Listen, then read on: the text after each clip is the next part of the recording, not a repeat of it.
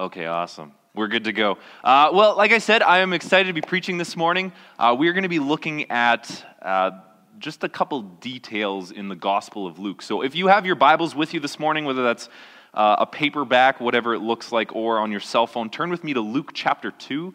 We're going to be reading verses 1 to 20. Luke chapter 2, verses 1 to 20. And it says, In those days, Caesar Augustus issued a decree that a census should be taken of the entire Roman world. This was the first census that took place while Quirinus was governor of Syria. And everyone went to their own town to register. So Joseph also went up from the town of Nazareth in Galilee to Judea, to Bethlehem, the town of David, because he belonged to the house and line of David. He went there to register with Mary, who was pledged to marry him, and was expecting a child. While they were there, the time came for the baby to be born, and she gave birth to her firstborn, a son. She wrapped him in clothes and placed him in a manger because there was no guest room available for them. And there were shepherds living out in the fields nearby, keeping watch over their flocks at night. An angel of the Lord appeared to them, and the glory of the Lord shone around them, and they were terrified. But the angel of the Lord said to them, Do not be afraid. I bring you good news that will cause great joy for all the people. Today, in the town of David, a Savior has been born to you. He is the Messiah, the Lord. This will be a sign to you. You will find a baby wrapped in cloths and lying in a manger. Suddenly, a great company of heavenly hosts appeared with the angels, praising God and saying, Glory to God in the highest heaven, and on earth peace to those on whom his favor rests. And when the angels had left them and gone into heaven, the shepherds said to one another, Let's go to Bethlehem and see this thing that has happened, which the Lord has told us about. So they hurried off and found Mary and Joseph and the baby, who was lying in the manger. And when they had seen him, they spread the word concerning what had been told about them, about, to them about this child. And all who heard it were amazed at what the shepherds said to them. But Mary treasured all these things and pondered them in her heart. The shepherds returned, glorifying and praising God for all the things they had heard and seen, which were just as they had been told. One of my favorite things about the Bible uh, is honestly just how weird and odd some of the details and stories are. Um, now, if you've heard the stories of the Bible many, many times in your life, like I'm sure a few of us have, um, or if you've been around at Christmas time at all, the stories can become common or normal to us uh, and seem mundane, but it, many of the details, if we were to put our own lives into the story, it would be very weird. Um, so, like, what if God spoke to you clearly and said, I want you to build me a boat, and I want it to fit all the animals in the world on it, and then I'm going to flood the earth? Like, we read the story of Noah and we think, yeah, like, yeah, that's what happened. But really, if God told you that, what would you do? Um, or, or why on earth does the Bible record the story of a man named Samson uh, who, who literally killed a thousand people with, it says, a donkey's jawbone? I don't know why that's significant or even written in the Bible, to be completely honest, but there's a purpose. And oftentimes the Christmas story can become mundane to us because we've heard it a thousand times before. It's easy to overlook some of the details and miss the importance or the significance of what, in, in what we're going to be looking at today, Luke's gospel, of what he's trying to tell us, what he's trying to relay as the importance of the story. So if we read the book of Luke like an, an historical document um, instead of an annual story, then a lot of the details are still pretty weird if we put ourselves into them. But it's all recorded for a reason. Uh, there's a reason we read of the angels speaking to the shepherds. There's a reason uh, we have all these contrasts between Augustus, the Caesar, and, and Jesus. Uh, there's a reason that we have all these different references back to David in Luke's gospel. Uh, it all has purpose. And we're going to be looking at the significance of these three points uh, in Luke's account of Jesus' birth. Now, like I said, often Throughout the Bible, we see God using seemingly odd or the mundane things in life for his purposes. So God spoke to Moses through a burning bush. Kind of weird. Uh, uh, uh, he created a man named Samson again, whose physical strength was came or came from the length of his hair, which that's what I'm trying to go for. but I'll get there eventually. Uh, Jesus, he even healed a man by spitting on the ground and making mud and rubbing it in the guy's eyes. Like, if that doesn't stand out as odd, uh, you've probably heard the story a few too many times, if you can hear it too many times. But God works in mysterious ways, and in our own lives, it can be easy to have expectations of we, what we want God to do instead of recognizing what He's already doing. Everyone in Jesus' day seemed to have an idea of who the Messiah would be and what kind of things he would do and how he would look. And when Jesus finally arrived, he surprised nearly everyone. And uh, one of the groups of people that I would say he surprised the most were the Pharisees. Uh, they expected the Messiah, the, the promised king, to come in power to, to overthrow the Roman nation that was conquering at the time. And they were so focused on what they expected God to do that they, they actually ended up missing what God was really doing. They overlooked Jesus. So, what is God doing in your life? How have you seen God working this past week? Now, my encouragement is don't overlook the insignificant or the mundane things, or odd things even, that God might be using. Because if, if I focus on how I expect Jesus to act instead of focusing truly on Jesus, then I lose sight of what he's actually doing in my life and in the lives of those around me. So, what, what are your expectations of Jesus? Are you expecting for him to provide you financially when he's given you the step of obedience to first give to someone else? Are you, are you expecting Him to heal your mental illness, but He's called you to take a step towards finding counseling? Now, just like the Pharisees, when, when we focus on what God or what we expect God to do rather than actually focusing on God, we become angry and we miss what He's doing. Uh, now, this morning I want to look at the three odd aspects that I mentioned earlier um, that we may miss in just a typical or quick reading of the Christmas story in Luke's gospel. Uh, and they're, they're significant and important for a good reason. So, uh, again, today we're going to look at the importance of uh, Luke's com- uh, comparison of Augustus to Jesus. Uh, we're then going to look at um, uh, the references to David and the significance that that has, and I'm sure, again, you've probably heard that a few times already. And then we're going to move on to the, the beautiful importance of the message um, of the angels proclaiming to the shepherds. Uh, so, beginning with Caesar, now Augustus, we don't really have much information on him in the Bible per se. There's a few other references to him in uh, the book of Acts, but here in Luke, that's pretty much all we get and understand of Caesar Augustus. Uh, but from a lot of other historical documents, we understand that he was a very powerful leader. He, uh, he, it said that he laid the foundations of a nation that lasted for nearly 1,500 years until the fall of Constantinople. Now, apart from being a person who uh, started a nation that would last uh, centuries, Augustus was also famous and attributed for bringing about a great peace during his reign. Now, Luke talks about Augustus very briefly. He just kind of throws in this mention of him. Uh, but he draws comparisons to Augustus and to Jesus that, um, for us in our modern day reading, we kind of overlook because we don't know much of the historical context. But to Luke's readers in the day, it would have meant a great deal. So, we can understand uh, from Luke's comparisons that regardless of how powerful man may seem, how powerful the reigning government, the kings, the rulers might seem, that God is the one who's really still in control. Now, uh, Caesar was king of the Roman world at that time and uh, was attributed for bringing about the Pax Romana, it was called, the Roman peace, which basically was just the fact that Rome ruled most of the known world and was under its control. And so, um, being all these different nations under uh, one ruler brought about a relative peace for everyone. So here, Luke compares Caesar's worldly peace, his the Pax Romana, the peace that he's attributed for bringing on the known world at that time, with the peace of Jesus in, in the angel's words peace on earth to men on whom his favor rests.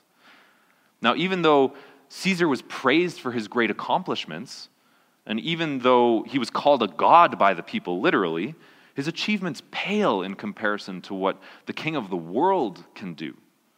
Because no worldly king could bring about the type of peace so lasting as the peace of the king of the world.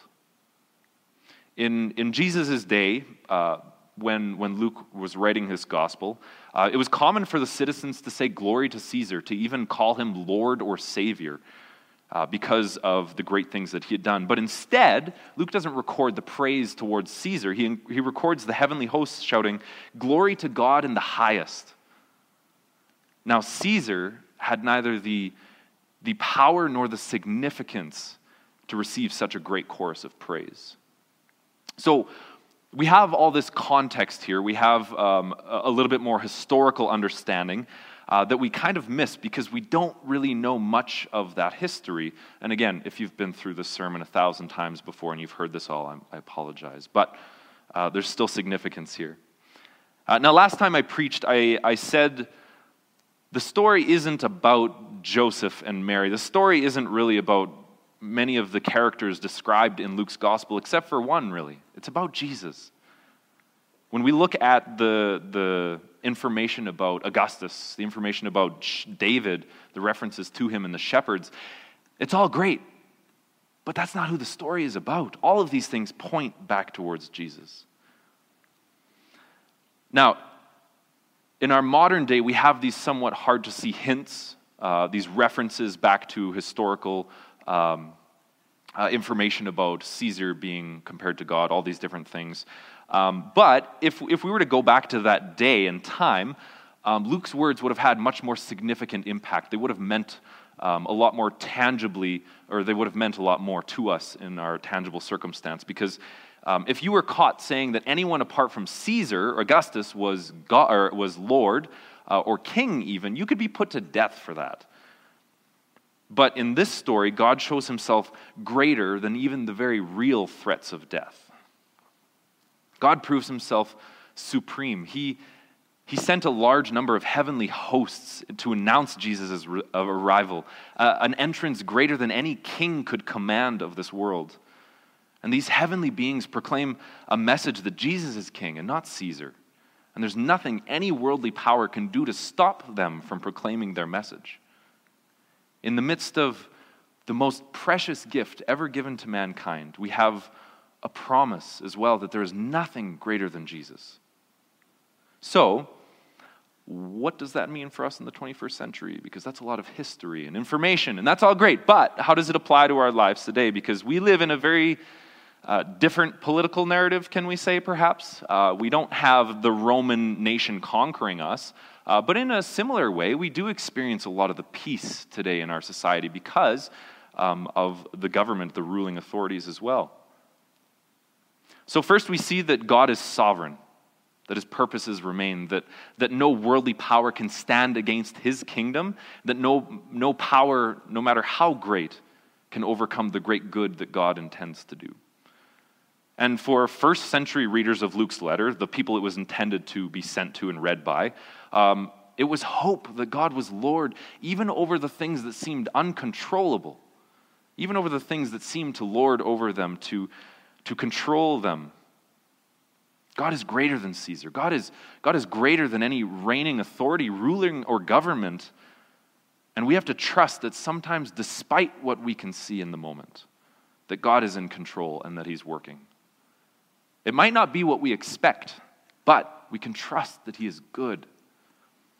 There's, um, there's this beautiful line from C.S. Lewis's book, The Chronicles of Narnia, where uh, the girl Lucy is asking about, asking her friends about one of the god characters of the story, Aslan, who, um, if you're not familiar with the story, he appears in the form of a lion. And um, Lucy's asking this other person if, if he's safe to be around. Even though he's God, he's still this terrifying lion. And the other character responds in the story and answers like this Who said anything about safe? Of course he isn't safe, but he's good. He's the king, you know. And there's something beautiful about that, too, that our expectations of what we want God to do sometimes in life don't pan out to what reality is. Sometimes we want God to do something, and sometimes it might not seem like God is even working good. or that he's even in control for that matter. But we're supposed to understand that God isn't someone who can be controlled. God isn't someone who can bend to do our will. Even the greatest powers in the world can't compare to the strength and sovereignty of God. Yes, we will face difficulties in this life and trials, but we can hold to the promise that God is good and that He is in control over even the things that seem to us uncontrollable. So, next in, in Luke's account, we notice a lot of uh, references back to David. Uh, so, first we have the reference of Joseph and Mary traveling to the birthplace of David, Bethlehem. Uh, second, Luke records the, uh, uh, that Joseph belonged to the house and line of David. Uh, third, we see God's messen, message being proclaimed to a group of lowly shepherds, which was David's profession before he was put into kingship. and fourth, uh, the message of the angels proclaimed to the shepherds is Today in the town of David, a Savior has been born to you. Now, again, if you've heard the Christmas story, you probably recognize that um, there's Old Testament promises that are being fulfilled in saying that Jesus came from the line of David. So um, in 2 Samuel 7:16, uh, God promised this to David. He said, Your house and your kingdom will endure forever before me. Your throne will be established forever. And, and there's many other references in um, the Old Testament. Second Chronicles 22, Psalm 89, Jeremiah 23, um, and the list goes on. I'm not going to read them all, don't worry. Uh, but right off the bat, we understand that Luke is trying to help us see that this is the fulfillment of a promise. That this is the Messiah, the promised king who was to come through the line of David. Uh, and, and, these many connections that he's referencing back to uh, should spark in our minds the promise that was given.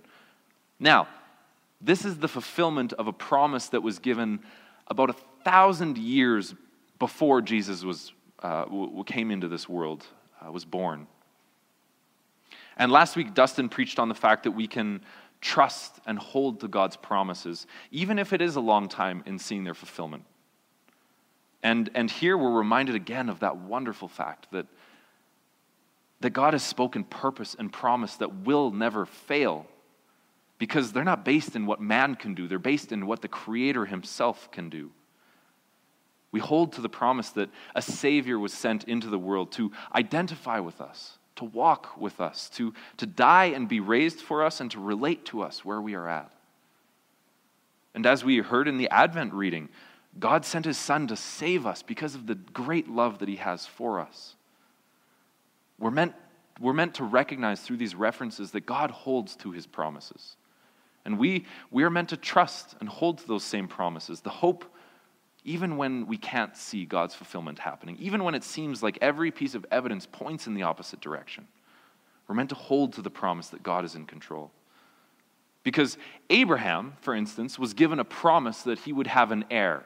At the age of 75, he was given this promise, and he didn't see the fulfillment of that promise until 25 years later. But if you, if you know the story or familiar with it, uh, he also went about trying to fulfill the promise in his own way uh, by sleeping with his wife's um, servant. And so instead of trusting God, he tried to bring about the promise his own way. And I'd say we do the same.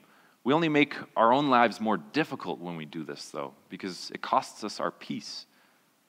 Now, that's a whole other sermon. I won't go there. But uh, last week, Dustin asked us, What promises are we waiting on from God? I'd encourage you to take some time and ponder that in your life. Think about that question. In what areas of your life are you waiting to see God's promises fulfilled? What areas of your life are you waiting to see God break through? Are you waiting for, for God's promise of hope, of, of peace, of joy, of love? He will come through. In, in 2 Peter 3 9, it says that God is not slow in keeping his promises, as some understand slowness. Instead, he is patient with you, not wanting anyone to perish, but everyone to come to repentance. God's promises remain. Trust that he will be faithful, and he is faithful to fulfill them. It might not be in the timing you'd like, but it will be at the right time and the good time. Now, last, I want to look at the uh, significance of the shepherds in uh, Luke's story here um, at Jesus' birth. Now, we know from history that shepherds uh, or shepherding was a very lowly job, uh, traditionally a lower ranking role for uh, the least of the members of society. And David, for instance, uh, being the youngest of his family and not coming from a very, very wealthy family, um, he was the shepherd in his family. And so he was tasked with looking over the flocks of sheep.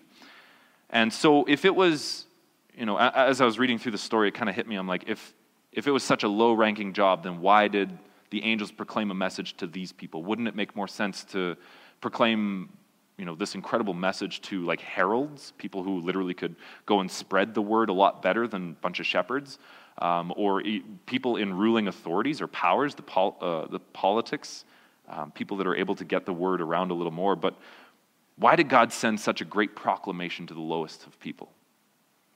Now, like I said at the beginning, um, God works in odd or mundane ways, and He works through the things that we would label as odd or mundane, even.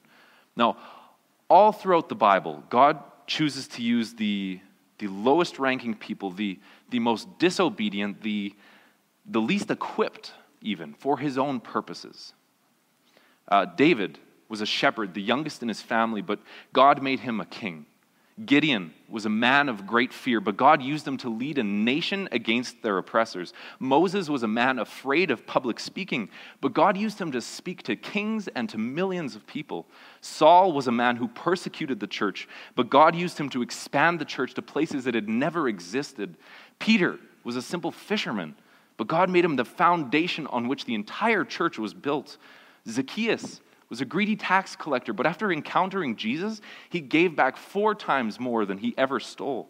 Josiah was eight years old when he became king, but God helped him lead Israel in righteousness, unlike any king before or after him, it says.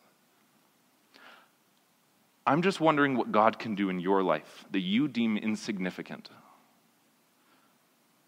What can God do in the areas of your life that you think worthless because of the mistakes you've made? Now, our, our weaknesses, whatever they might be, are not the things that hold us back from God working in our lives. They're the very things God wishes to use in order for us to understand that it's not us doing these things, it's God working through us. When we look back on the lives and stories of, of, of Gideon, of David, Moses, Zacchaeus, and Paul, I mean, we, we recognize that it wasn't by their greatness. Guys, in fact, most of these people were murderers.